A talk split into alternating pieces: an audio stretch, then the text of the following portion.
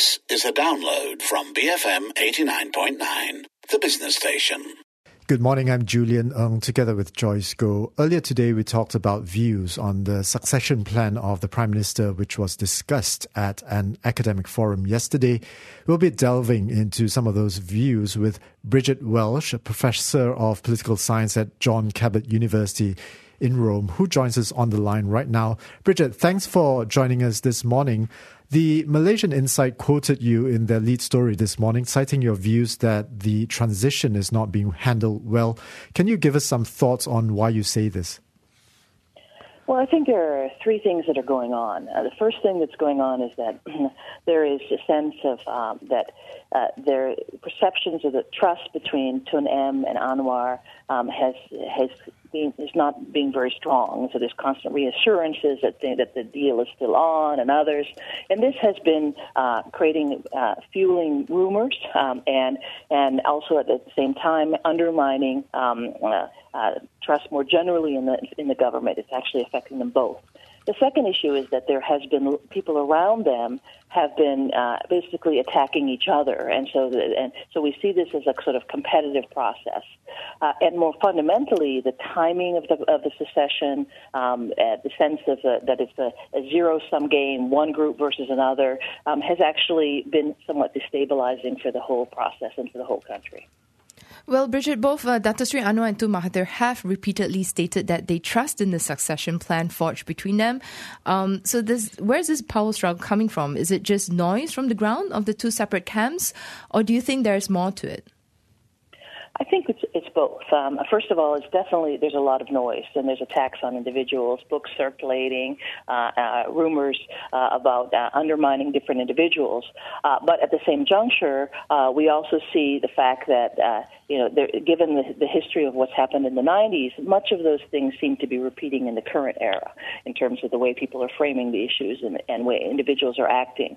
And so, from a perspective of the, the business community and from the perspective of people looking outside Malaysia, one of the implications of this is that uh, a lot of the, the economy is on hold because people are not, don't want to don't want to invest currently right now until they because they don't know when the secession is coming next and and and and and who will be the prime ministers in the next government. Uh, and so there has been this sort of pause. And I think this is where planning is setting the timing, setting who the actors are, creating uh, um, a sense of continuity uh, that actually reinfor- reinforces uh, confidence for the business community and for Malaysians. Uh, so exactly when is it going to happen? Uh, what is how the process is going to move forward? Um, who are the different actors going to be involved? right now, the perception is that it's zero sum game, and is and it's not sure when.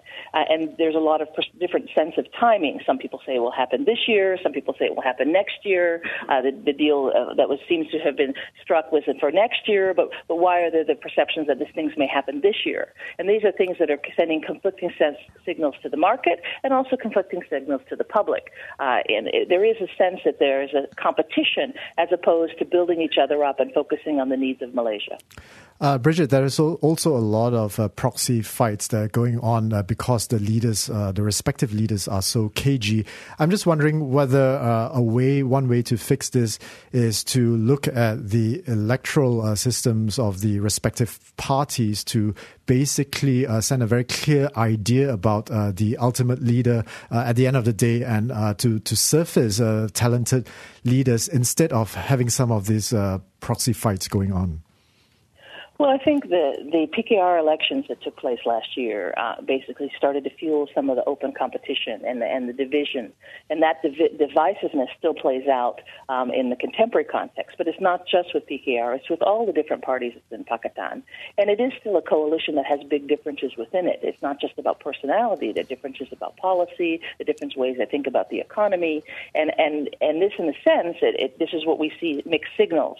Now, the addressing it is not necessarily the electoral system. I think what is important is that the, the leadership as a whole sit down and make it very clear how the process is going to move forward. It's, it's not just enough to just give reassurances that it's going to happen, because this, in a sense, only fuels the, the competition within the system, but more about working in a more cooperative way and, and laying things out in a more systematic way that will create sense of confidence for, uh, more generally.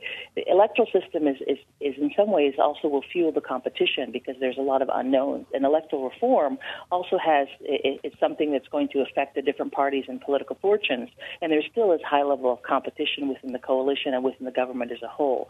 So that's something that I think will um, may not it's important to do, but it, but I think in terms of affecting the secession, it may have a uh, it may feed some of the, the the trends that we've seen in the last few months.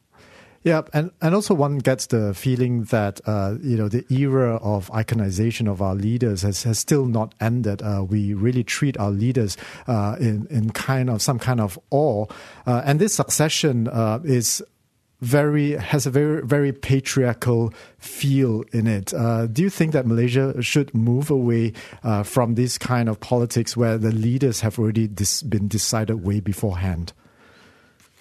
Well, I think the reality is that Malaysia still is a very feudal and very hierarchical system and the, and it is being reinforced by the fact that the system still depends heavily on political patronage, in which, of course, the, the powers of individual leaders to be able to distribute revenue and distribute contracts and others is still very powerful. And so, to move away from something that's been in the system is, is, is will take time. This, the, but we've we've seen another important trend, which is that uh, you know, given the fact that Malaysia is the most social media per capita connected in the world, we also see extensive criticism of the leaders across the political spectrum.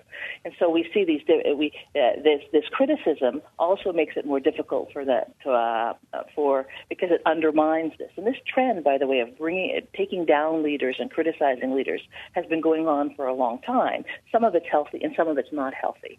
And I think that the, the focus ha- tends to be highly personalized on individual and gossiping and behavior, as opposed to on the policy choices that people are taking and the focus on how people are solving or not solving problems.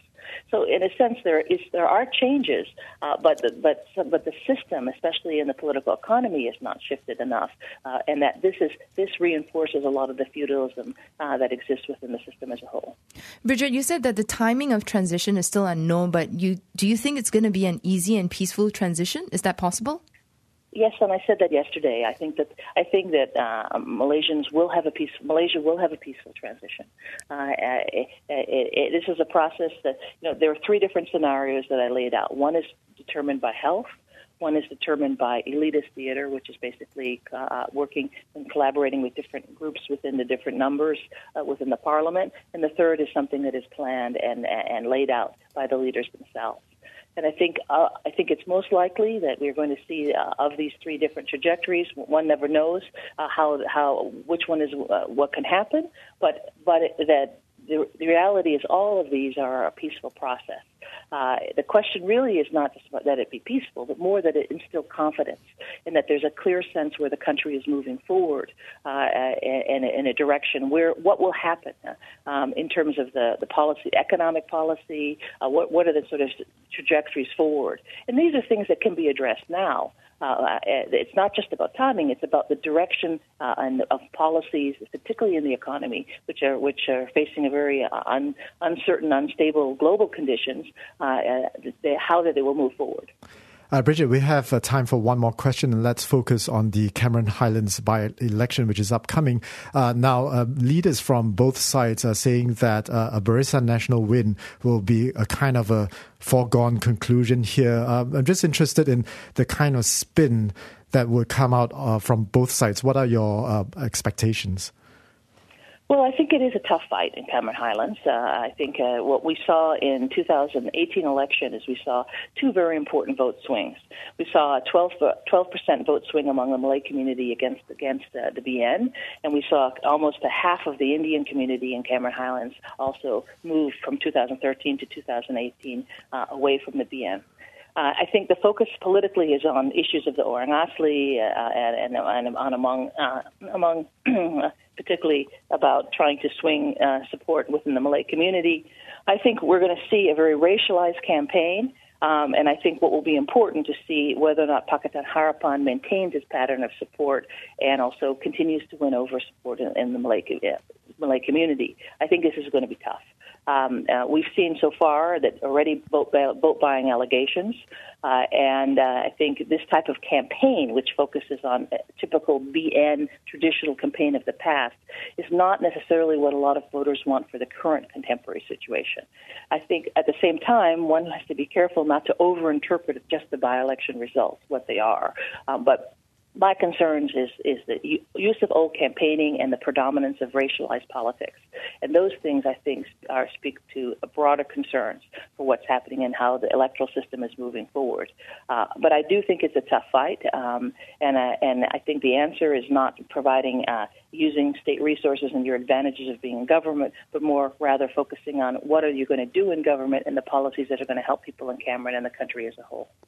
Thank you so much. And that was Bridget Welsh, professor of political science at John Cabot University. Coming up next, we'll talk about uh, the main business headlines, BFM 89.9. Thank you for listening to this podcast. To find more great interviews, go to bfm.my or find us on iTunes. BFM 89.9, the business station.